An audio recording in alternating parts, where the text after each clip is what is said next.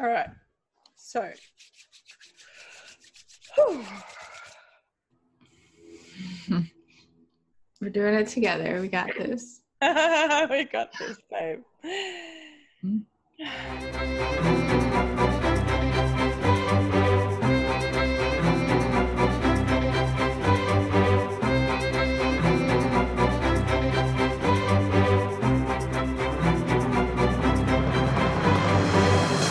everybody. Welcome to season two, episode six of Belgariad and Beyond. This is a show where we explore magical worlds chapter by chapter, and we're beginning with the Belgariad series of books by David Eddings. This season is about book two, Queen of Sorcery, and today we're delving into chapter five. I'm here with my podcast partner, Alicia. Hi, sweetheart. Hi, Sandra. How are you? Glad to talk with you again. Oh, I know it's been good. ages. Again, ages. I feel No, like it's been- on, we say, "Oh my god, it's been ages." Well, to be fair, it was summer and I have two little ones. That made it extremely difficult. Plus, I was in and out of not feeling well over the summer. So that also kind of stopped us a little bit. Yep. But now I'm feeling good and school's back in. So I know. I can't wait to hear all about it. And so, before we start the show this week, um, I want to talk a little bit about uh, the way that we structure our show and the people who are our people and the people who maybe aren't our people. And so, if you if this is the first episode you're listening to, have a bit of a think about this little discussion we're going to have. So, over the last week or so, I can't, um, the last couple of weeks, there was a review that we got in Apple Podcasts, and it was the first unfavorable review that or comment that um, I've seen. And it's interesting when that happens, the way that you react. It was very definitely from someone who, well, I'll just read it out, okay? So let's just own all of the shit because let's do it. that's what we do. Reveal behind the curtain. Yeah, so it was a two star review. And he says, disappointing is the title of the review. The podcast needs, in a word, focus. I do not need 20 minutes on the host's week before getting to the material that the show is advertised to cover. In addition, the discussion of the books is interesting enough, but shallow. The choice to present a first time reader's view is interesting, but results in no extra, con- extra textual material being presented. I was hoping for better on these books. Ta da! So I read that and and and of course I got the clench in the stomach. I'm like, oh wow, you know, I'm the I'm the kind of person who I just want everyone to like me, and I know that that's not possible. And as I'm maturing, I realize that I really don't want everyone to like me at all. Yeah. What I want to do is be true to our work and our inspiration and the reason that we do this show. And it's interesting, as he says in here several times, it's interesting. But the people who are our people don't mind spending 20 minutes with us before we get to the meat of the show. Mm. And I think that rather than disappointing, the show being disappointing, I think this particular person was disappointed because he came with an expectation that obviously wasn't fulfilled. And that's okay because there'll be lots of other shows that he will absolutely love and will be just for him and he will be one of their people. Right. Yeah, I think it's a really good point that um, definitely, like, not everybody is for everybody, and for sure, uh, we're we're not for this person because you know we have one way of approaching these books, and he had another idea in mind. Mm-hmm. and it's it's just like when you think of Harry Potter, for example, like how many podcasts are there about those books now? And like I love Mugglecast, for example, but I can't remember the name of this other one that was pretty big a while ago, and I couldn't I could not listen to it. They weren't for me. Yeah. It's the same thing I think here. It's just, you know, Yeah, so that was good. But what I did get out of this which was great, was the impetus to update some descriptions. I had a because the comment that he made that the show, the the material that the show is advertised to cover. I thought, okay, that's interesting. Let me just revisit the descriptions, which I haven't. Like we've been doing this show for over a year now, and the description right. has remained the same since we began. And when we began, we were, you know, like let's just take this thing out for a ride and see what it is. We didn't really know. And now we really have a really good clear idea about what this show is and the format. And our structure is excellent. So the focus that he says is lacking i thought well that was, i found it uh, a very in, uh, like an insight into the listener. Because we're very focused and we stick to our segments, but within those segments, we let the conversation go where it needs to go and where it takes us. And so it's just a different kind of focus. And perhaps not the focus that this particular listener was looking for. Yeah, I think that this show is definitely for people who are more intuitively inclined or more like willing to see beyond the lines of reality. Yeah. so people who are more logical thinkers or who read fiction for one reason, that's not what we read fiction for, which is to kind of tie our own lives into those stories. Mm-hmm. You know, some people read fiction just to get away from their life because yep. it sucks or whatever reason. I'm not saying his that about him. I'm just saying I know a lot of people who read fiction for that reason. Yeah. yeah. But we don't. And so that's why this podcast is this way because that's how we have our stories in our lives. It's how we write our stories. Yeah. So. Exactly.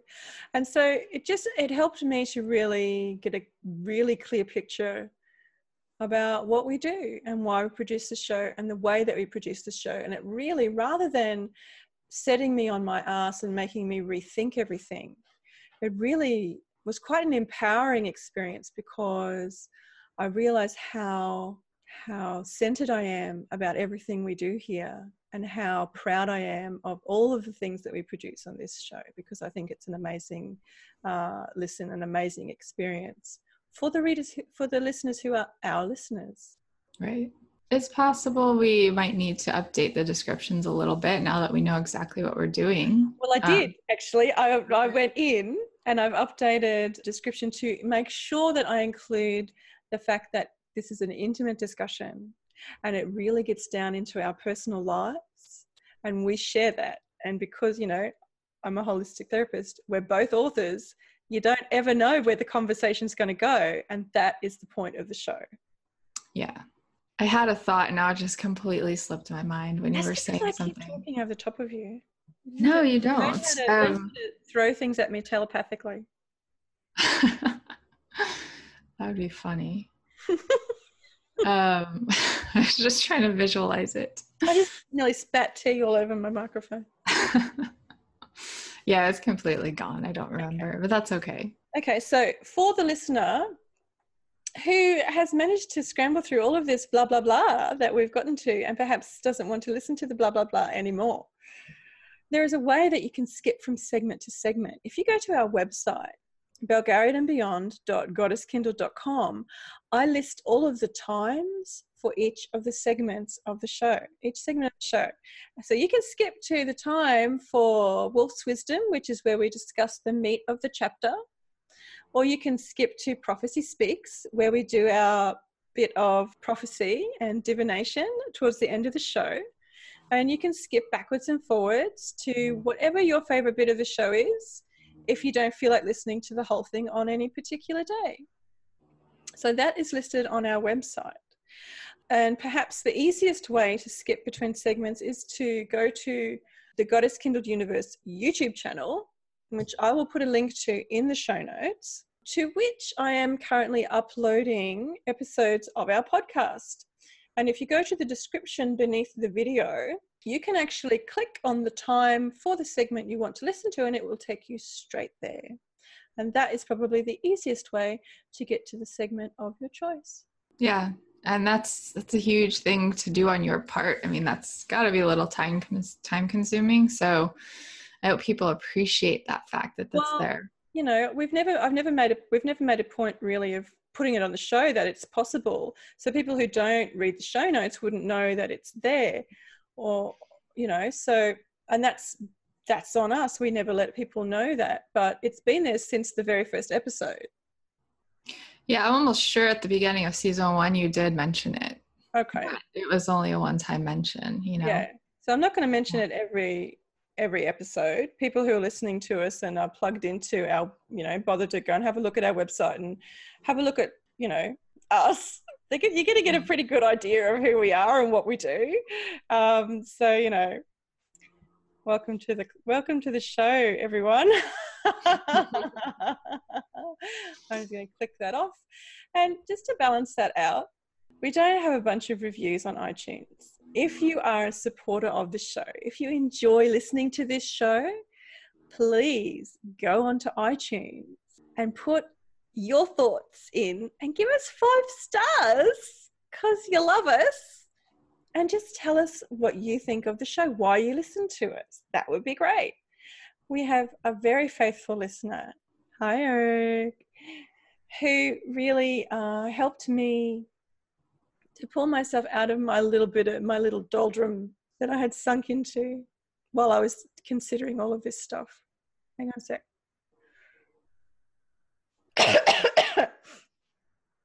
oh, I meant to mute and I didn't. I just coughed all over you. anyway, so um, darling Eric, he's been listening to us from the start and I'm just going to I, I'm I'm going to read out the little private note that he sent to me, and I'll check with him afterwards. And if he says it's not okay, I'll edit it out of the show. So this may not even be in the show, but he says I listen to 76 podcasts regularly. Only seven of them are unscripted. Yours is only one of two that doesn't involve people with a public speaking background. It is good. And so those three words, it is good, from this particular person is like me throwing glitter all over everyone and saying how lovely they are and how amazing and wonderful. I assume getting an it is good out of him doesn't come very often. well, it's just, you know, that when it comes, it's like solid. Yeah. So I have to remember to uh, send him a little, may I use this note? Um, Yeah. And then I just wanted to add the last bit of my thoughts on this, where he he mentions that um, he was hoping for better for these books. Like, Yeah. I just want to emphasize that, like, by having our personal discussions at the beginning, or like tying in prophecy speaks in the end, or you know how we connect our our lives to the magic of the books is in no way like us trying to make the books less important and us more important. It's the complete opposite. It's that we are you know first connecting with each other by sharing our weeks and also sharing our stories the struggles and the triumphs we have. We share in the hopes that it's going to you know help somebody who's listening who might be going through something similar or who just needed to hear that today you know? Like i listen to a lot of podcasts because i know that they're just going to give me that nugget i need to get me out of a funk. And i think our conversations offer that for people. But then you know we move into we spend a good still at least half of the show talking just about the books. So Yes. and i think that we're both uh, really sincere i mean i know we're both really sincere in our discussions of these books and the characters and we really have i mean i'm growing an attachment to the characters i know you already have a huge one sandra yes. them but i just wanted to make that clear you know that we also want the best for these book discussions so Yeah. yeah, so these are our discussions, these are our particular insights, and hopefully it's showing our listeners, giving them a, an example of how they can find the magic in their own lives. Yeah, exactly. which is what we both are very passionate about. And I think any author who writes fiction fantasy like this is passionate about as well because why else write a story so deeply involving magic if that's not like part of a dream of yours right Absolutely. so this author Absolutely. is in the same thought process as us so okay so into Polgara's cup yay um, okay, so I'll start this one. I'm going to be super quick, but there's three things I want to share. But my cup has been really, really sweet.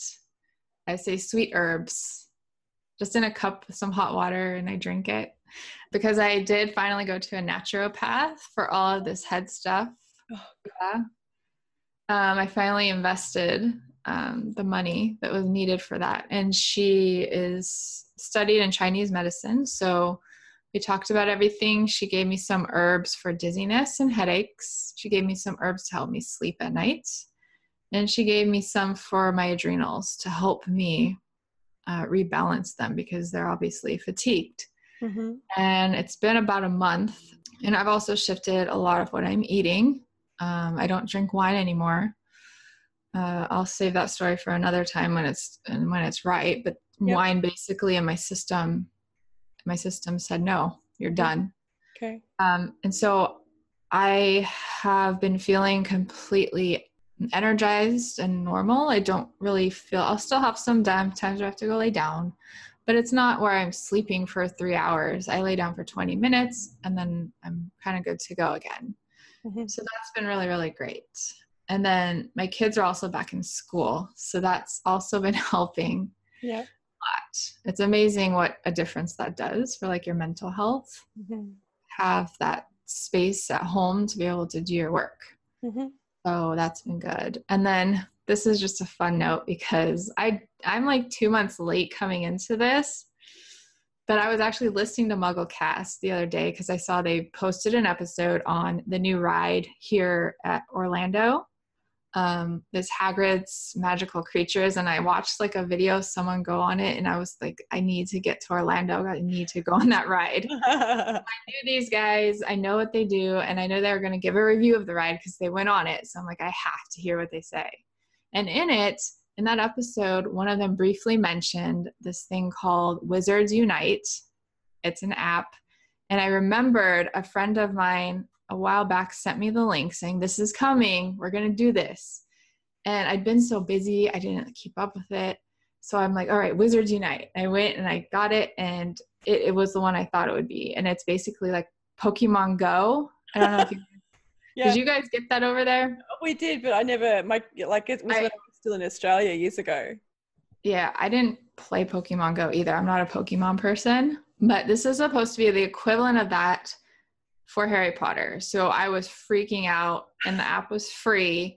And now every day I get into my little thing, and I'm literally just like, I need to start walking around the parks and stuff. Apparently, that's where the inns are, and that's where you get like all the cool stuff, and you level up faster. And so it gets so you yesterday very healthy because it gets you out of the house and walking around. Yeah, yeah. and yesterday I met my friend at SeaWorld. We went just for an adult day at SeaWorld, uh-huh. which is really great. But while I was waiting for her, I opened my app and I'm looking and I'm like, oh my gosh, there's so much here because it's like SeaWorld. I'm in the big city area. Uh-huh. So I'm just like, and I felt like kind of, I'm like, I am the nerd now because I'm the one on my phone like this. And I'm like, casting spells nearby and stuff. It was just the best thing ever. Oh my god, I so, love you. You're such a geek. Yeah. yeah. I love it. So I, I'm super excited for this app. It's like literally lighting up my days. Oh, that's so cool. Okay. Yeah. oh, I love that so much. I missed I missed being in the Harry Potter world. It's been a while since I really like jumped back in that much. Yeah, yeah, yeah. yeah. This is good. Yeah, that is a world that is is worth dipping into regularly. Oh yeah, and the music. I just have to say real quick. The music on the app is literally uh, what's the guy's name? Chris, Christopher Columbus. Mm-hmm. Is it him? oh shoot, I think it is. He composes the Harry Potter music. And, Did he? I thought he was the director of the the show. The he's first the director. He's, He's the the- director. first couple of movies. I have to look it up real quick. I forgot his name and I'm so mad at myself. John Williams. Okay. Okay. So it's John Williams. Yeah, his music is in the app. It's literally music from Harry Potter that they didn't use in the movies. No and they- way. Yeah, oh, it's that's so great. Good. worth it. Just to- I'll just turn the app on and just like leave it sit there and I'll go walk around, do my stuff, and I'll hear the music and it's just so That's nice. happy. Yeah, I have a couple of soundtracks that I have a playlist on Spotify when I'm writing that are Mhm. like mystical or like for for role playing games or whatever. They Yeah. playlists puts you right in the mood. Yeah. The Lord of the Rings soundtrack's another good one Oh, for that stuff. So so good. Yeah. Okay, my week. I am drinking Moroccan mint tea in my potion cup this week. Smooth and creamy, but too much of the same thing, even when it's delicious, can turn stale. I've been checking in every day, like writing every day, getting, eh, you know, every morning I come in up to my office with bed hair and, you know, what, whatever I threw on to go and eat breakfast. And I write. Um, and I've been doing one chapter revision, revising one chapter of my current magical realism novel every day. But then I stop after a chapter, regardless of how long it takes me, whether Mhm. it's uh, uh, 40 minutes, an hour, or you know, whatever. I stop. Where when I have allotted the entire morning until lunchtime as writing time, so there's all of this time that I'm wasting. But it's been the reason I say too much, you know, of the same thing gets stale is because I I've, I've come to the end of the the end of the beginning phase when Yeah. I love beginnings. I love the start of things. It's all shiny and new and exciting. And then it kind of dwindles down into, oh, this is work. So, so Mhm. It, but it's been really good to to build momentum. And now that I've got the momentum of coming to my office every day and this is my writing time, today was the first day that I used the entire morning. And so I used the first half of the morning until cup of tea time, you know, mid morning. It's Yeah. like, this, I'm going to do my revision. And I'm just going to keep doing it for as long as that time is, whatever. And I got two whole chapters done instead of one. Had a Yeah. break and I came back up here. And then for the second half of the morning, I started outlining a new book series, another new book series, because, you know, I don't have enough of them. and that's what I, so I used the entire morning for writing time. That's good. Yeah. That's a huge thing. It's Uh, not easy. Uh, Like I think people might think it's easy to just sit and write for a few hours, but it's really not. it's really not. lot of commitment. Yeah. So I I understand that that's a huge thing. yeah. So, so I didn't want to let the momentum go. Like I didn't want to get into the stage where I'm like not coming up because it's not new anymore and it's a bit of a effort. hmm just it, making it a little bit different, like just changing up the way I do things in my head. Like, okay, one chapter, you've been doing one chapter, that's great. Now we're going to move it to this length of time, and you're just going to do it until the time is up. And just that little change is enough of a change that it's new again. Yeah. Yeah, I think you have to change stuff like that up uh, every so often when you work from home or when you're a writer because yeah, it can get really mundane. It can get really hard to feel inspired to go do it. Mm-hmm. Like you're just kind of like, oh, okay, I'm gonna sit here for the morning and uh, just type. Okay, that sounds like a thrill, you know. And then there's times where the story is pulling you in, so it is really exciting, Yeah. right? and it's it's kind of ridiculous. I fight so hard against myself trying to get myself to the chair, but then when I get to the chair, I'm like, "This is brilliant. This is all brilliant. Why am I not here all the time?" It's Yeah. Total head game. You know what? I forgot. I have to just share one more thing real quick as you said that because I actually afraid people don't know this, but this the story grid, you know it. Yes. I took my my novel through that for the first time. I saw that. I was amazed at how intuitively I just kind of did it because I got done. I was like terrified to see what it was going to be. I finished it and I was like, wow, this makes complete sense. It's all here. It's all already flowing. Like the grid is going how it's supposed to go. For those and, of you who aren't authors, the story grid is a way of editing a book for seeing that the structure of the story is sound. Right, right. Uh, the story grid, you can just Google it and it'll come up if you wanted to look into it. But um, so now I'm just going back my, my novel through scene by scene. Mm-hmm. And it is, it's that same feeling of like, oh my gosh, like this story is the best shit I've ever written. it's well, like, I, I saw your, I got your email, like your newsletter sign up for Alicia's newsletter if you're into that sort of stuff. and I was so excited. I was inspired to go, you know what? I've always been kind of intimidated by the story grid, but maybe I could actually use it. Yeah, it is. Um, it's helped me because I've listened to so much of the podcast that they do. So him and Tim, the back and forth with Tim's draft. Yeah. So like like Shawn Coyne, who is the editor of the Story Grid. Yeah. He has a podcast where he takes a beginning author through his writing his story and then they edit together on the podcast. So I've listened to almost all of those. And so hearing them talk about it, it was just starting to all click, click, click, click to where I was finally like, I'm going to use the book, go through it, and actually do it. And okay. it's I have a question. Yeah. If you hadn't listened to the whole podcast, do you think you would have been able to use the book as well as you did?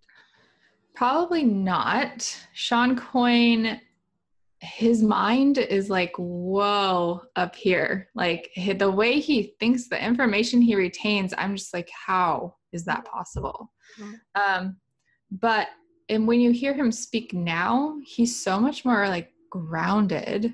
He's so much more open about what the story grid's really supposed to be, and it's really meant to be a way to like allow everybody to tell the story they want to tell and to make it work. And he really has so much heart that he didn't show in the beginning.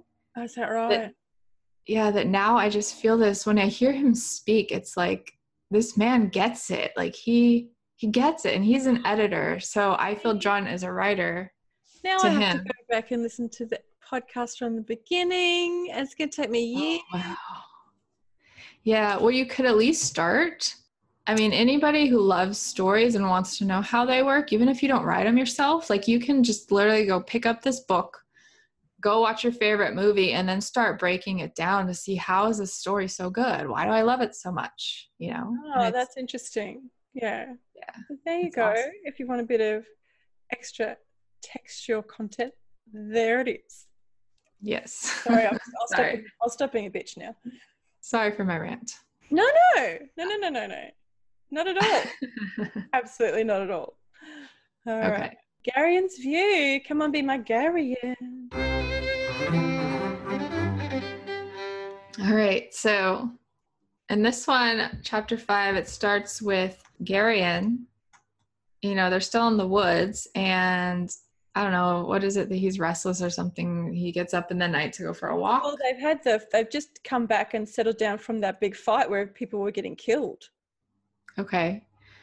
Um, so they're still at the camp and stuff, and, and yeah. it's nighttime, and he's walking through the woods, and then he spots the wolf and the owl, and then of course we know what happens from there. that they're not really a wolf and an owl, which we'll find out as we talk about the chapter. But then he he goes back to camp. He's like all distraught and stuff but they pack up and get on the road. But they're stopped by a Mimbrate army who kind of gives them a hard time until this Tolnedran group of knights i guess comes through.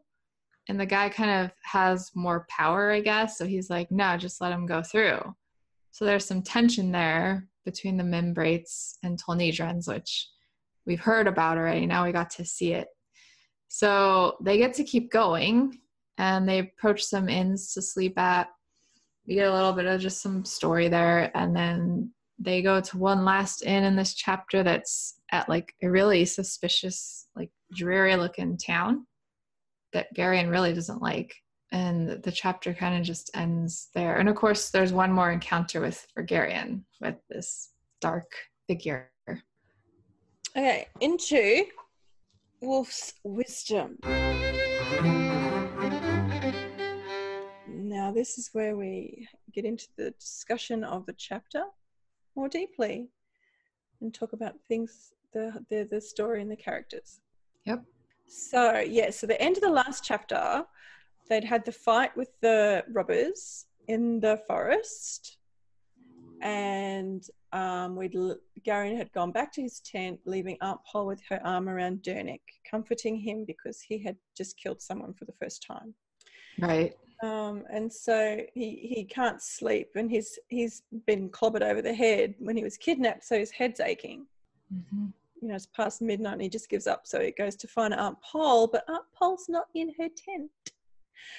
He's a little bit alarmed, but um, Hettar seems to be fine. Hettar's watching, you know, on on watch, and he doesn't seem to be worried at all. So Garion makes his way down to the stream because the brook behind the the tents to kind of bathe his head maybe and try to get rid of the headache. And I was reading this and thinking, oh god, what if if I didn't have paracetamol when I had a headache? What the hell? Because you know, yeah, chamomile tea is good. Yeah, lavender's good, but you know, sometimes you just have to take the Panadol. Yeah, it's like my friend who always says, if The Walking Dead really happened, what would people with glasses do? What would we do? Like if our glasses broke, what would we do? Mm-hmm. I'm like, I don't know. We walk around blind. I always thought that was funny. But yeah, yeah it, it is. It's true. And and so to get rid of his headache, his option is to like dip his head in some cold water. Yeah, which is totally valid and actually works sometimes, and feel yeah. it's, it's soothing anyway. So he doesn't get all the way to the brook. Something happens before he gets there. So he's quite a distance away from the tents, um, heading down to the brook, and he comes on an, a clearing, a little clearing, and he sees a movement, and there's a wolf. And so he stops really still beside a tree, just watching, watching, watching. This old, old, beautiful, old, dignified wolf yeah, this this scene reminded me so much of Game of Thrones because of the dire wolves. Oh, I don't know the story. Yeah, the dire wolves, they're just the wolves, but they're huge and they're so ancient and the lore that they're almost really, really like wise, more like they lead the packs. Mm-hmm. They don't become an animal, they're the leader. And uh, that's what I got the vibe of this. Like Mr. Wolf reminded me of that. Uh, He's not giant or anything. Right, right. But just the way they describe him. Yeah, he feels then, really big, doesn't he? Like his presence. Yeah, like it's its presence. Yeah. And then too, with like how it describes the the fog seems to be illuminated around. Can you just see the luminous fog, this pearly mm-hmm. kind of magical thing? Like, couldn't you just feel it all around you when you were reading it? Yeah you get a really relaxed feeling in this part of the chapter. Yeah. Because it's like like initially Garion, he's kind of unsure, but it doesn't feel at all threatening the way it's described. So going, really- I, I, read this, I, and I, as I started, as I started reading the this chapter, I went, oh, oh, it's this chapter, oh, it's this chapter. I can't wait to talk about it with Alicia. She's gonna love this chapter. yeah, it also because well, let me first like say here that he, you know, he watches the wolf for a while and then it's the owl like swoops in and lands. So now he's like, oh, there's two animals here. That's kind of strange. And then I guess it's just in like this whim of something happening. And then all of a sudden it's Aunt Pol and Mr. Wolf there. Yeah. So this part really took me back as I have to reference to the very beginning of Harry Potter in the first movie with Dumbledore and McGonagall. When she when she transforms. Yeah, she, she changes from the cat into herself. And there is that kind of like illuminated fog in the in the neighborhood behind him. Yeah. But it is a beautiful description in the text of the way that he describes the the shimmering, like the the the air is ed- there are eddies in the air and things shift and between one blink and the next. It's yeah, you know, not the wolf and the owl, but Mr. Wolf and Aunt Pol. And she's still sitting in the tree, which I love. I know.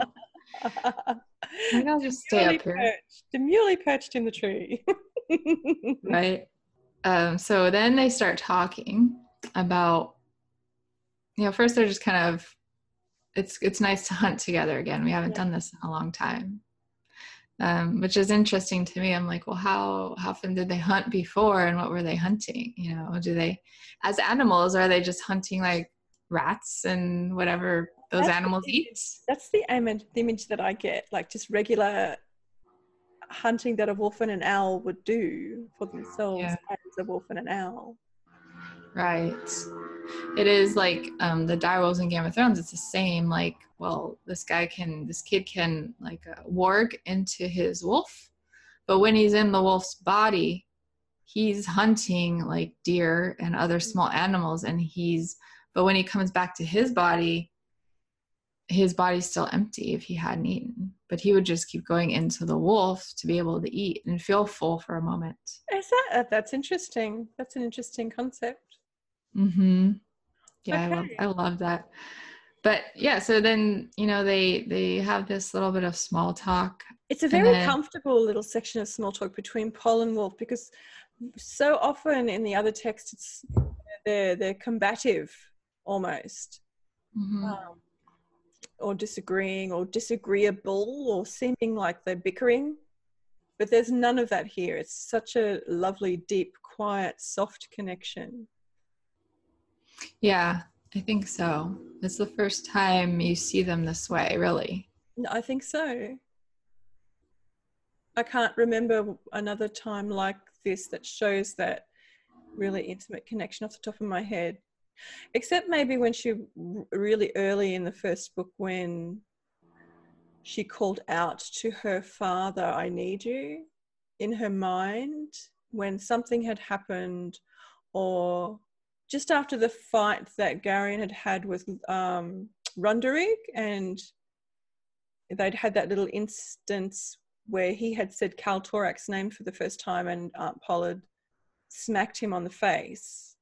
I think it was then that she sort of, when he had gone to sleep and he could sort of, he heard her voice like, what's the text? Heard her voice like a silvery fish beneath the surface or something, be- calling out to her father, Father, I need you. And then the next day, Yeah.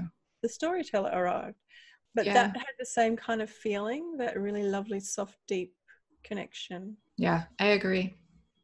Um, but then they shift their conversation into uh, almost you wonder if it, then when they say hunting too, they were kind of looking for these Grolims or Oh, whatever else right, might be following them. I only read this chapter this morning, and I like. Yes, they were. They were actually. They had a purpose. so just like Uh, Mr. Wolf says to Aunt Pol, you did, you know, look for the things that you were supposed to be looking for. I was not. I was not. I had forgotten. Yeah, so we find out Mr. Wolf got close enough to hear what was being said with this group that he found. Also, they were looking for the people who had attacked them. right. Yeah. and they were just like normal. They they figured out that they were just normal robbers, uh, probably reporting to a Murgo. And Aunt Pol's like, well, shouldn't we go and take care of this person who set them upon us? And Mr. Wolf's like, well, look, there's no point. We we know it's a Grolim. That's all we need to know. Grolims never tell their hirelings much at all, um, so he won't be able to tell us anything anyway. So Yeah, I'm um, just kind of reskimming this part. I- yeah. So they go back to the camp and they, they get everybody up and say, okay, let's get going. I want to be away from this place before the sun comes up. And so they head Right. onto the road and then they run into the, the knights. Yeah, this part was interesting. Okay, Like- so what did you find interesting about this? Well, it's, you know, I like that Hettar is the one who first picks up on the horses approaching. It's Ah, like just a good little thing there. And then um, Silk is kind of like, let me handle it. Uh, before they even get to them, he's like, I'm the one that's the best at talking, so let me talk. yeah. And so Lelldorin is the one who immediately recognizes them as Mimbrate Knights. Um, and then not friendly. Yeah, yeah, he seems like he he wants to like just go out and get him Mm-hmm. But Wolf is able to talk him out of it. Like you need to keep your feelings to yourself right now. It's not going to help us if you Mm-hmm. have some kind of a breakout. Wolf doesn't even really talk him out of it. He just says flat out, "No, you Mhm. bloody toe the line, and Yeah. behave like you're the a Mimbrate sympathizer, like young Berentain back at your uncle's house." Yeah, yeah. And Aunt Pol backs him up on it too. So I think Lelldorin gets the message of like, all right, these guys aren't messing around. Mm-hmm. I'll do as they say. I don't want to be beheaded or something, which of course they wouldn't do that. But But he does it very well. yeah.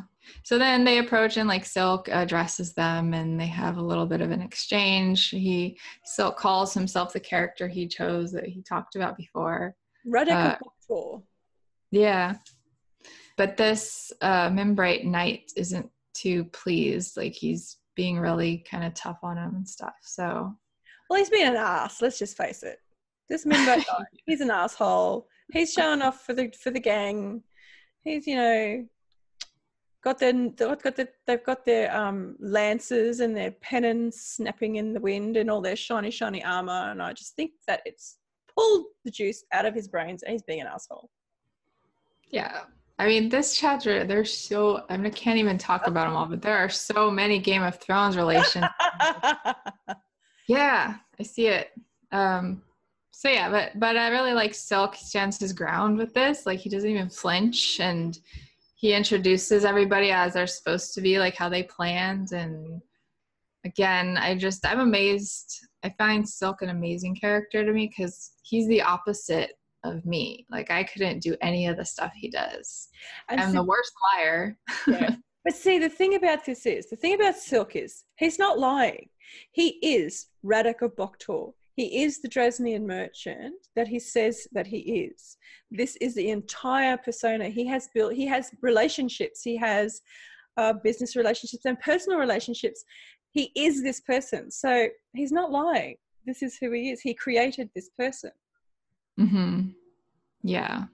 I mean, I guess it's a little bit in his mind. He's not lying because he really, really embodies the character, and he really does things the character would do. Yep. Right. Yep. Yeah, so he's just like, you know, uh, I've got got he's he's posing as a merchant. Um, he's got Sandara, got woolens bound for Tol Honeth which is a uh, um, a, t- a, t- a t- Tolnesian. Sorry, I'm uh, not tongue a bit numb. A Tolnesian city um, on the other side of Arendia, and so that's where they're going. And the knights are all suspicious and stuff, and don't want to let them through. I just have to say, like, it cracks me up the way these guys talk. Like, he's like, "Thou madest mention of robbers." It's just hilarious to me. Yeah. I don't really read novels that speak that way, so seeing it here is so funny. well, it's just it marks them as Mimbrate. I The know. way that they speak, which is like Yeah. so it, it it is it is. Well, I'll be interested to to hear how you feel about it as the books go on. Like, Yeah, right now I get the impression that it's almost comical because they're the only ones that still speak that way. It's like, why are you holding on to that? Yeah. Just to, like prove a point or something, you know? Yeah. So we'll see. We'll see. We'll See how how that goes. Because I can remember the first time I read it, I'm like, what the fuck? Yeah. It really annoyed me. Like I was just like, oh, fucking stupid. But um, right. I, right. I hold- um, yeah, I've I've softened quite a bit. I think be able to tell. Yeah, I'll be interested to see why as I read on. um, yeah. Anyway, so and then while they're while they're arguing about the knights want to keep them there to check everything over meticulously in case they're lying, which of course they are. And Silk's like, well, no, I, no, I don't understand. We just need to go. And then all of a sudden, a group of Tolnedran legionnaires arrive. yeah. That was interesting because it was the first time, like I said earlier, that we really saw the interaction of these two different people Mhm. and how they really kind of have this tension between them. Yeah, and so these are not the Asturians and the Mimbrates Okay. who live in the same country. So Lelldorin is an is an Asturian. Uh, Is it Arendia? Arendia is the whole place. Asturia and Mimbre. I was confused because I thought it was the other group of people, Ah, um, Let which me, is let me bring up the map of Arendia. Okay, so Arendia is the name. Yes, Arendia is the name of the country. They are Asturian and Mimbrates who live in Arendia. okay. Lelldorin is Asturian. We don't have any characters that are Mimbrates, but these knights are Mimbrates. Right. So the Asturians and the Mimbrates really don't like each other. So then, what is it about the Tolnedrans that I got the vibe that he also doesn't like the Mimbrates very much, No. or maybe this particular person at least? So Tolnedra is south of Arendia. It's to the Mhm. south. It's another country Okay. with an emperor. Mm. So the lead, so they're very commercial. It's a very commercial country. And they have lots of treaties with lots of different countries. That and commonly the highways that the big highways that run through all of the countries are Tolnedran.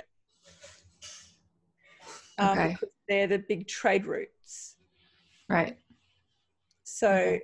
The the the um, upkeep of them and the the the law of them is belongs to the Tolnedran legions. So that's why they are on the road. Does that help? Got it. Yeah. So they're like the the highway police. yeah.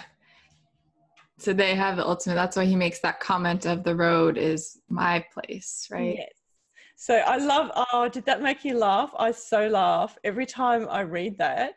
Um, I'm just going to read the. I'm going to read the section of the text. Uh, da, da, da.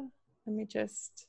Okay, so Silk is telling the um, the legionnaire, the head, the, you know, the, the the dude at the front of the column. I'm a Drasnian merchant bound for Tol Honeth. I have documents if you wish to see them. Documents are easily forged, the knight declared. So they are, the Tolnedran agreed, but to save time, I make it a practice to accept all documents at face value. A Drasnian merchant with goods in his packs has a legitimate reason to be on an imperial highway, Sir Knight. There's no reason to detain him, is there? We seek to stamp out banditry and rebellion, the knight asserted hotly. Stamp away, the captain said, but off the highway if you don't mind. I love that. It makes me laugh every time. Once you're 50 yards back in the trees is your affair. What happens on this road is mine. Yeah. You understand the Tolnedran connection now and who they are? A little bit better. It's still kind of vague, but yeah. It, it does get clearer. I like it is confusing at the start. This is the first like time that we've encountered Tolnedrans, really. Yeah. Just the fact that I now know the Tolnesians and Asturians, right? Or Arendian. Mm-mm-mm. In Arendia, it's the Asturians and the Mimbrates.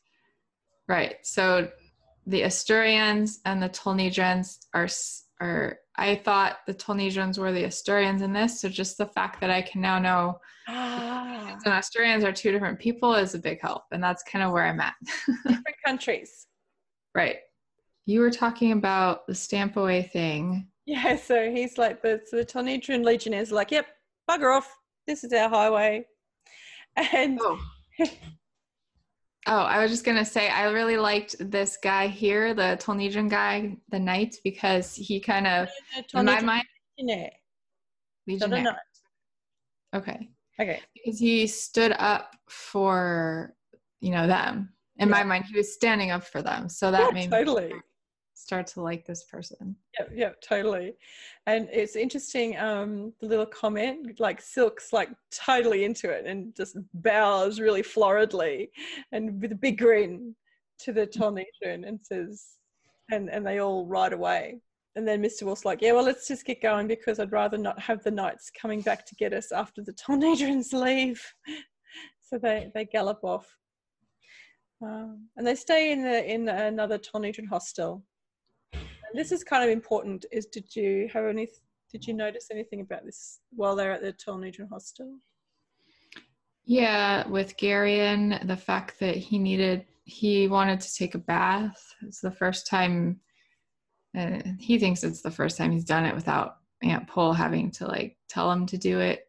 Yeah. Um, but because he feels like like he's dirty because of that that little battle that they had and what he saw, even though he didn't personally do anything, he saw so much that it made him feel like just kind of gross. He needs to wash it off it's a beautiful description in the text. I hope that like you're reading along with us listeners because if you haven't ever read these books, it really is worth just letting yourself get into them because it really transports you into this other world and some of the text is so beautiful and and this is one of those little scenes i think just the way it's it's um, described about the way that he feels such shame such deep deep deep shame mm-hmm. um, at being at looking being exposed to these ultimate secrets that the human body holds um, you know it's a really interesting way to i don't know i just find it i find it really beautiful. Yeah it is. It's it makes you stop and think for a minute because it's easy to read these stories about people killing each other and whatever but to have a character really stop for a minute and react to what's happened mm-hmm. you know? Yeah. That helps the reader because none of us not none of us but most of us have never experienced that. Or done that. Don't leave a comment. Listeners have you the, mm, no don't leave a comment. I never want to exclude everybody but you know yeah. it's really rare that we would have ever gone through something like that or seen something like that. So it allows us to be like wow that would how would I feel? That would kind of make me feel that way too. Yeah, mm. and I think that's that's part of why I love his characters so much because we do get these little insights into, like I get these ins- into myself mm-hmm. as I read. It's wonderful. Yeah. And, um, and the other important thing that happens in this scene is that even like without even thinking, he just wants to scrub himself really hard and he takes off the silver amulet that Mr. Wolf and Aunt Pol gave him when mm-hmm. he's in the pub. Right. Hopefully, he didn't leave it behind. Um, well, I don't think I don't think he would have left it behind, but but yeah, it doesn't say in this chapter, so I don't know what happened. He yeah, just says he took it off to to wash. I imagine he would have put it back on, but the fact that it's it's touched upon and when it was first given to him, remember there was the little exchange. Mr. Wolf said, "Yeah, it took your aunt ten years to stop taking hers off." Mm-hmm. Like it's something that needs to be on all the time, like a ward or something. And then um, so they keep going for a few days down south towards Tolnedra, and one of the horses pulls up lame. Lelldorin's horse, actually, which is the only one that's not a horse that Hettar provided. So I guess that was why Belgarath was so insistent that they got Al- Algarian horses under them, so this sort of thing wouldn't be a regular occurrence. Yeah, yeah, and that's I mean, by the time they get him back up, you know, it's already pretty close to dark, and they're not sure what to do. Mm. You know. Yeah, so Lelldorin, Lelldorin says, well, there's a sort of a village of sorts, an inn ahead. It talks about how the lord of the De- of this particular De- Demesne. Demesne? Demesne. Yeah, Demesne. I don't even that know. word stumped me. I'm like, I've never seen that word in my life. Yeah, I mean, do you have this experience? Like, I have it all the time. The words sound perfectly okay in my head as I'm reading, and then if I try to say them out loud, the my mouth doesn't make the. It's weird or I make the word and it doesn't sound the way I imagine it sounds in my head. right. Well, this, yeah, this word even in my head, I'm like, what is that? I think it's Dumesne. Uh, and he's really greedy. It's like the area. and his taxes are crushing, and the people have little left for themselves, and the inn is not good. And Wolf decides they'll go anyway. And it's really, really horrible. And they're like the the it's it's a village full of beggars, and it's just mud, and it's very Funeral procession. there's a funeral procession going on, and it's just. And this is in. The, did you notice the the the thing about the priest? no. So there's a funeral procession, and everyone's in rags, and the corpse is wrapped in rags and just on a board. And they talk about the richly robed and cowled priests of priests of Chaldan. Chaldan is the god, the Arendish god, Okay. and um, they're chanting an, a, an, a hymn that had a lot to do with war and vengeance and very little to do with comfort. So that sort of speaks to the God of these people who war amongst themselves. Little little layer of insight there. Yeah, that's interesting for sure. The the ins like when they they step inside of the uh inn, I guess, and the description of that was really off putting. yes, horrible. St- It stinks. So- It's half burned. The food is horrible. Is like really poor. Rotting. Everything's rotting. right. and Lelldorin sort of wakes up from that not seeing uh, what's it right in Yeah. front of him in his own country. You can see there's just this little snick where you see him wake up and this sick horror sort of he can't hide anything. He's so transparent. It just shows. Yeah, I liked that. That he's finally becoming aware of what Garion was seeing all along. Yeah. You know, when they'd have those disagreements about the serfs, I think this is kind of his first like. Now I see what Garion was saying. Yeah. And um, I love the way this chapter ends. Uh, Garion goes out for a Oh. walk to get out of the stench and just away, sort of he's feeling sick. And he sort of goes out to the edge of the village, out in the field. There's a boy about Garion's age playing on a wooden flute. hmm a cow, a cow herd watching a few scrubby cows, and the melody is just, you know, pure and simple and heartbreaking and beautiful. And they see each other, and the boy just keeps playing, and they just have this moment of connection. And yeah, that that is a really nice scene. It's like that one beautiful moment to be followed by him seeing this black figure again. It's almost like he has a moment of peace before he's quickly reminded of everything he's facing. Do you think that he's aware, Aware of what? the black figure? Yeah, I think so because it said, um, oh, where'd it go? It says here, um, deep in his mind, something tried to shriek at him, but all bemused, he merely watched. Mhm. He would not say anything to Aunt Pol or the others about the figure at the edge of the wood, at the, the woods, because there was nothing to say. As soon as he turned his back, he would forget. Mhm. So, So, there's he's aware of him. there's a level of awareness that's so deep that he's not even aware that he's aware. Mm. That's like he. It's like you know what came to mind. It's not exactly the same, but do, do you watch Doctor Who? No, I Okay. want to.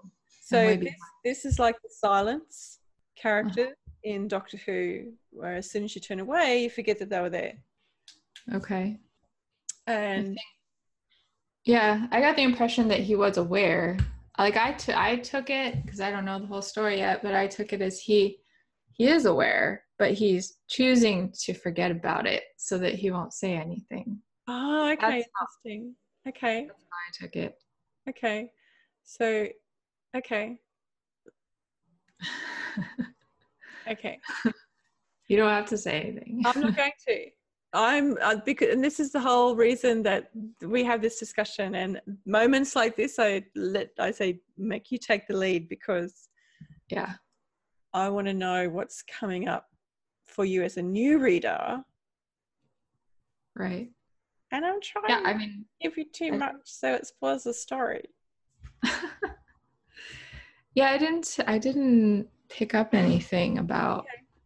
No, no, that's great. Well, it's interesting because I've never thought of it like that. Like he was d- d- uh, dissembling, like like oh, but I'm not going to say anything, like on purpose. I've never thought about it like that. yeah. But Okay. yeah, that's the end of the chapter. So Yep, that's the end of the chapter. good chapter. Go. Now we can talk about the magic of the chapter. Okay. I chose the with Aunt Pol and Mr. Wolf at the beginning of the chapter that they they're animals and then they turn into themselves. I love that magic. I knew that you would love that magic. Yeah. My magic for the chapter is Garion's encounter with the shadowed figure on the horse. Because hmm. it's such deep, subtle magic, and I love that stuff. Yeah. It's also like a hint of dark magic, which is always fun. Yes, I do like a bit of that. Mhm. Okay, real life relating. What is your personal insight for this week? Um, well, it actually has to do with the shadow figure on the horse because it reminds me of like Garion hasn't seen this this guy in a while, right?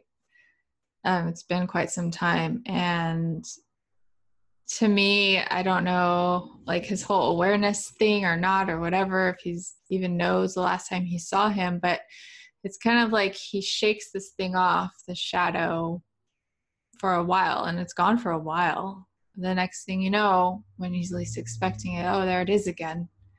And it's kind of like stuff we deal with, like I know I deal with, Mm. when you think like you finally moved on completely from this thing, you're finally free from it. And then maybe a year passes, and all of a sudden it's like, bam, hits you in the gut, and you're like, oh, no, yeah, no. So I relate to that. That's yeah. what it reminded me of.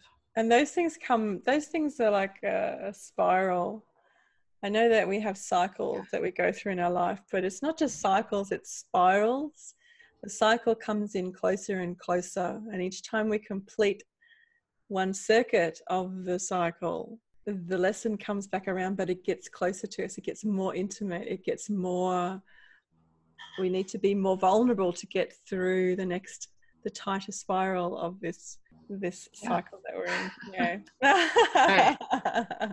I'm coming to understand that very well. Yes. so um, my personal insight was um, when Garion uh, like learns that his grandfather and his aunt can change into animals, and he's Mhm. completely stunned and shaken. Your parents cannot turn into animals, can they? but my my personal insight is you know that moment of learning secrets about your parents like yeah. feeling just completely like what the fuck yeah, they think that you can't hear them in the other room. Like, oh god i had the bedroom next this. door i had the bedroom next door la la la la la la oh god. So you put your music up real loud. Mhm, and sing don't get the hint. Yeah. sing until they yell out for me to shut up and go to sleep yeah. It's just, you know not that is that is one of the things i was thinking of but just in general like you know learning that your parents are human hmm and have had lives before you were even thought of. Yeah. Yeah. Exactly. It's also another thing being a parent and being able to be vulnerable enough to show all of that to your child. Yeah. And when is the right time to show Yeah. them how much, you know? Yeah, yeah. Yeah. And that is unique to each child and each parent. Mm-hmm. Okay. Here we go. Prophecy. I need to grab my book so you All can right.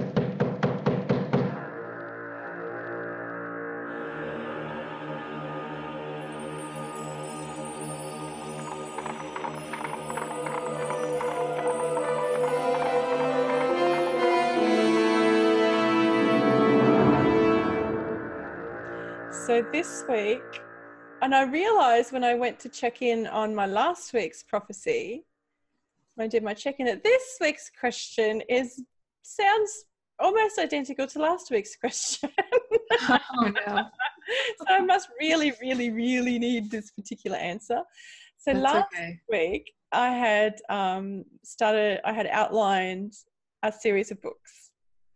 And I've done the same thing. This, like, I've out. That was actually a few weeks ago that that happened, like three weeks now. Uh-huh. This week, so three weeks later, I've outlined another series of books, which is a different series to the other series that I was talking about last time. And so my question is, I'm just looking for some insight into the new fluff. I'll call it the fluff series, the fluff book series. Um, something that I'm overlooking about the series. I'm I like actually, book that you chose. yeah. Well, I haven't read it yet. It's new. But you have it now. That's what have it now. matters. So I'll be interested actually to listen to last week's uh, prophecy and compare it to this week's prophecy, considering the question is so similar, to see if it really is a different kind of motivation for each series or whether it's a different message completely. Uh, but specifically, what I'm looking for about this book series is what is it that I'm overlooking? Okay. And did you say the book you're using? Oh, I didn't. I beg your pardon. The book I'm using is called The War of Art Break Through the Blocks and Win Your Inner Creative Battles. It's written by Steven Pressfield. I've been wanting to read this book for ages, so it's on my it's on my list. After I finish Circe, I'm going to start reading this one. Sometimes, if we we're not conscious of our own resistance, we'll pick as a mate someone who has or is successfully overcoming resistance. I'm not sure why. Maybe it's easier to endow our partner with the power that we in fact possess but are afraid to act upon. Maybe it's less threatening to believe that our beloved spouse is worthy to live out his or her unlived life while we are not. Or maybe we are hoping to use our mate as a model. Maybe we believe or wish we could that some of our spouse's power will rub off on us if we just hang around it long enough. This is how resistance disfigures love. The stew it creates is rich and it's colourful. Tennessee Williams could work it up into a trilogy, but is it love? If we're the supporting partner, shouldn't we face our own failure to pursue our unlived life rather than hitchhike on our spouse's coattails? And if we are support, the supported partner, shouldn't we step out from the glow of our loved one's adoration and instead encourage him to let his own light shine? Oh, there's a couple of layers to this. Holy shit. So, Spirit has decided to give me a reading on my life in general. uh, rather than the question I asked. I okay. I want to hear what you say first, and then I'll give my what I got. Okay, so the the fluff book series that I'm writing. Uh, this morning, I I started a new ritual. I am the supported partner in my partner in our in my relationship. And this morning, I did um, a new thing for the first time. I said, "Today, I instead of just saying bye, have a good day." I said, "Today, I will honor you by using all of my writing time and getting my books planned and getting my books written. Yeah. And that felt really good. And you did it. And I did it. I did it. And so I, this, I did it. Oh, I did it. It's total confirmation that I'm a- a- doing exactly the right thing. Yes, right. Good. Thank you. What did you get? I wanted to just put a different spin on it that has nothing to do with your actual like relationship with your partner. hmm Um, just I don't know exactly where you're at with your writing, but I know you are working on the Goddess Kindled series. Is that what you call it? Uh, so the magical Series. realism is the pull Yeah. Pull of the Tribe series. It was going to be like eight books or something, right? Uh, it's five books. Five books. Okay. What I what I was hearing from this reading, as you had mentioned, you started outlining a new story, was I was envisioning your current stuff with the pull of the tribe as your spouse and your outline as like this whole new I can't remember exactly what the quotes were that you said from the book, but oh, shut the like honoring your your spouse, meaning honoring your current work. Yeah. And not and yeah, you can outline a new book and stuff for sure, but just don't get too distracted by it. Like still Oh, thank you. Yeah. That's what I was hearing, and yeah. I was trying to like keep my face like straight. like, people watch this someday, they're gonna think I'm cruel, like giving all these smiles about her and her spouse and stuff. And, no, no, no. But I was hearing so it. Good. Thank you. That's beautiful because I got the personal and you got the business, and now I've got them both. Yeah, it worked out.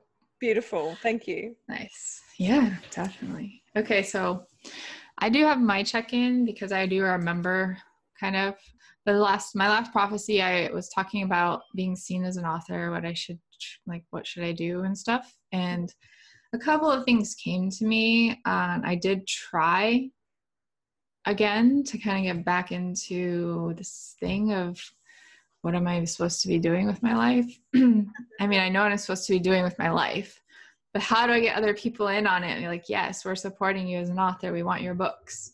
Mm-hmm. I tried a couple of those things, but they ended up just kind of taking me back down this hole of like, I didn't feel good. Yeah, yeah.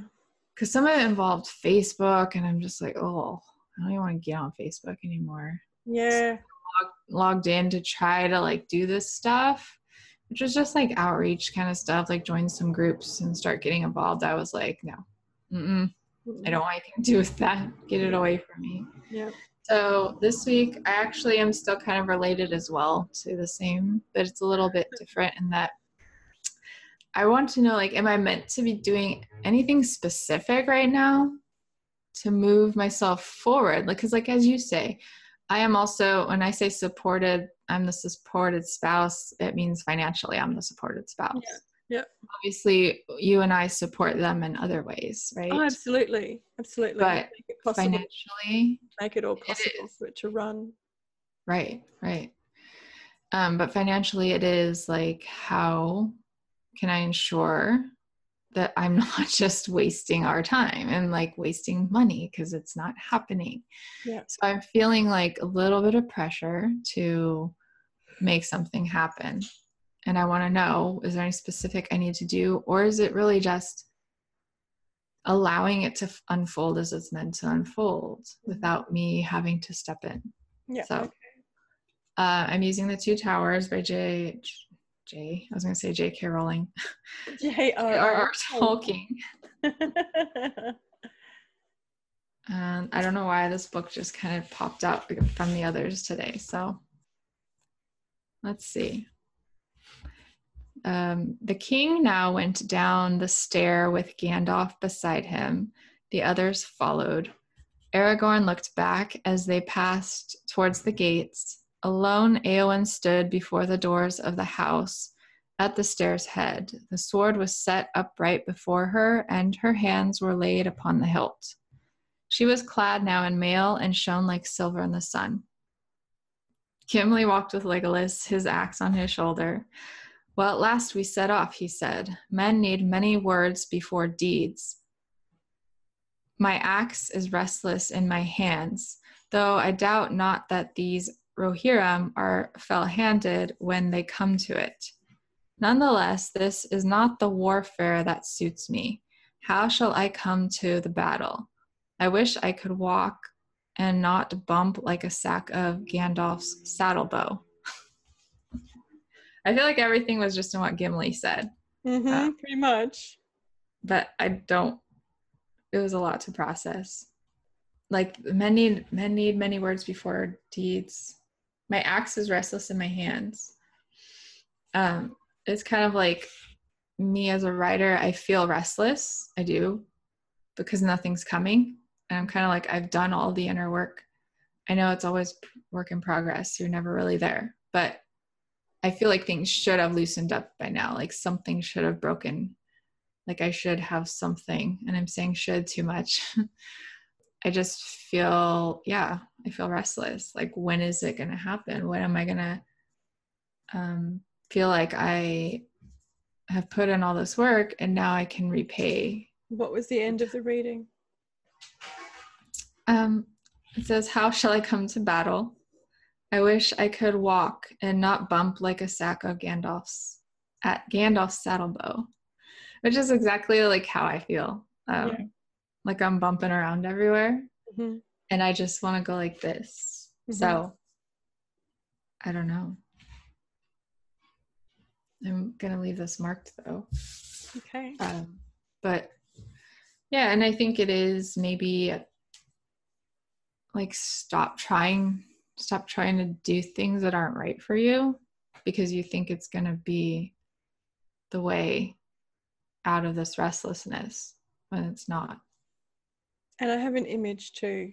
The Éowyn standing there with her hands on the hilt of her sword, like mm. shining in the sun, and yeah.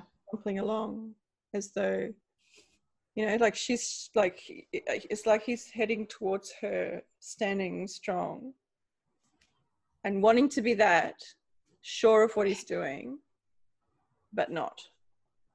Yeah. And it's like she's the one in stillness, right? Yeah. And he's the one that's trying to move and he's fumbling. Yeah. So yeah, I think that's my answer. Like stillness is is still what I need to focus on because I well I, have made progress. Yeah. Still, Beautiful. working on it. yep. You got cool. it. Awesome. I love Gimli. Me too. I'm, I'm so happy he was the one that came up. that just makes me smile.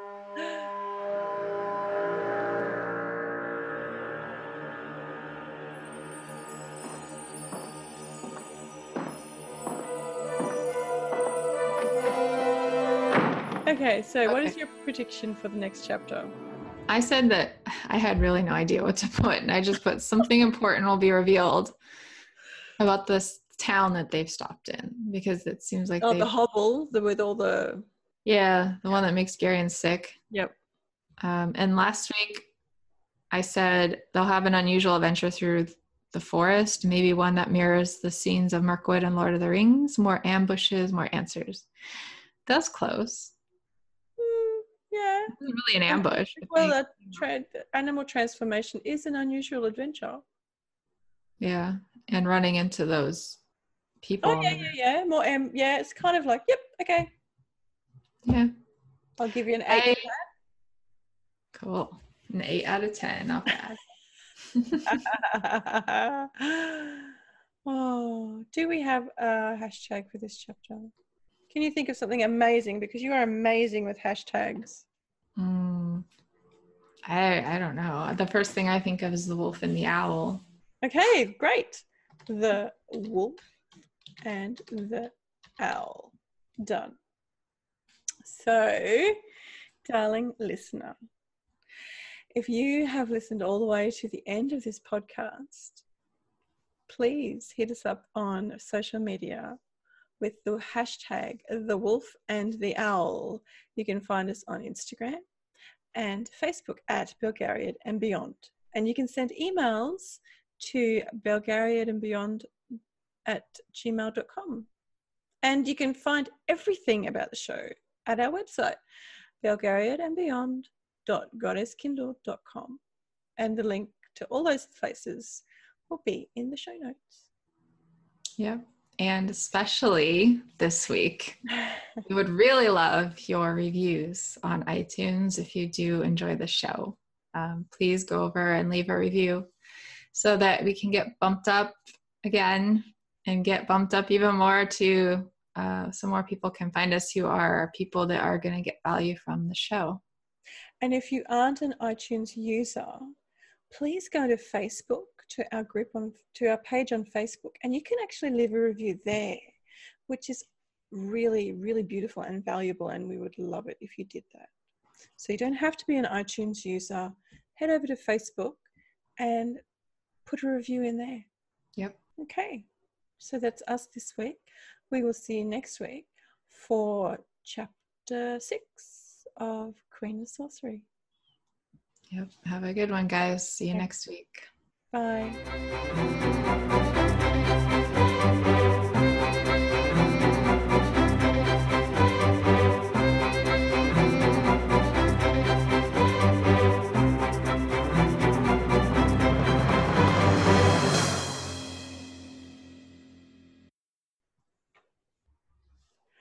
Wow. Okay. When we don't record for three weeks, this is what happens. Two hours. was epic. Well, we had a lot of, I don't know when we actually started because, I know. We talked for like 30 minutes before we actually started the show. And then it was longer because we had the special announcement. Yep. So the actual episode will be a lot shorter. Um, but you lucky, lucky patrons, you lucky, lucky patrons. All of this other bullshit. yeah.